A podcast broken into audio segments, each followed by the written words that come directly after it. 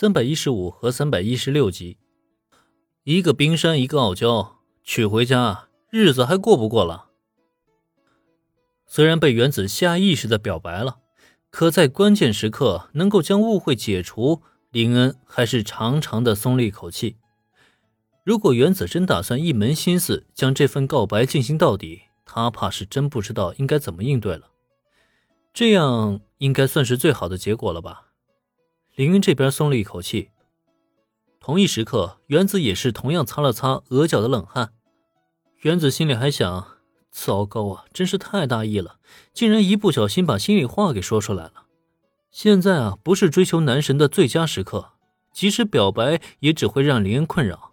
甚至一个弄不好的话，还会让两个人的关系疏远。能用误会作为借口敷衍过去，实在是太好了。他希望林恩暂时不要多想吧。原子不知道自己暗恋林恩这件事情早就被人家知晓了，他自己还在安慰自己呢。林恩那边呢？他虽然早就看穿了这一切，但这个时候也确实难得糊涂。唯有小兰，她此刻的心情是最纠结的。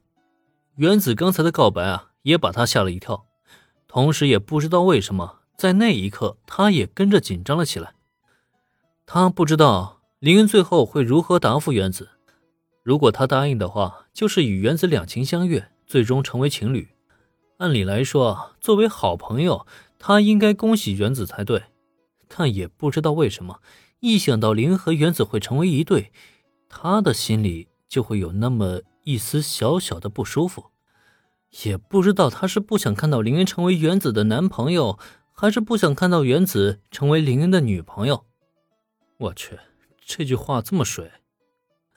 总而言之呢，这份复杂的心情他自己都不知道是怎么回事了。但如果林恩拒绝了原子，那原子的心情就一定会很失落，这也绝对不是小兰所愿意看到的。因此。他的心情是真的纠结到不行了。万幸啊，事情的结果最终还是朝着好的方向发展。如果是这样的话，也是一个不错的结局吧。至少大家的关系还没有发生改变，不是吗？好了，时间也不早了，咱们该走了。既然咖啡店是回不去了，那要不咱们干脆去事务所看一看呗？顺便小兰还可以指导一下大家的体力训练。拿着手机，林给留守在咖啡店的夏本子发去了信息。店门外有一堆粉丝守着，回去开店显然是别想了。但剩下的时间啊，又不能浪费了。索性呢，林恩就提议大家一起去事务所逛一逛。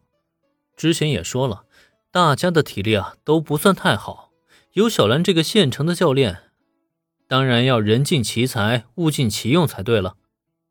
当即。林恩的提议啊，得到两个女孩的支持。毕竟作为林恩的两大助理，她肯定要跟随在林恩的身边。不过，就在一行人确认了目的地，才刚刚走出校门之际，您好，林恩少爷，我们又见面了。帝丹高中的校门口停放着一辆黑色的豪车，引来了诸多放学的学生围观。当然了，这种豪车啊，并不是重点。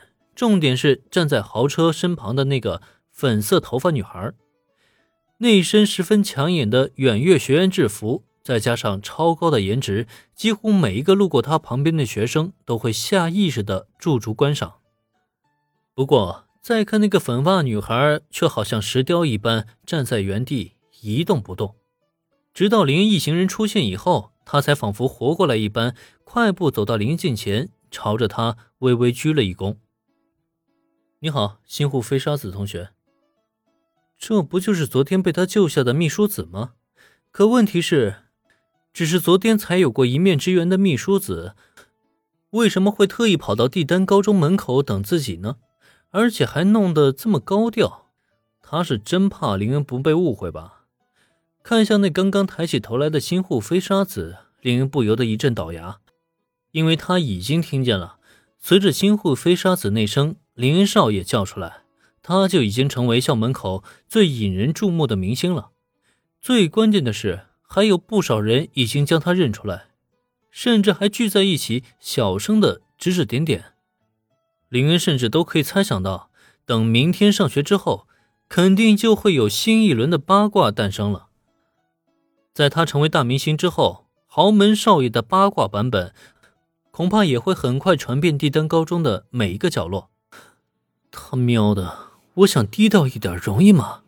新户同学，你这是在搞事情啊！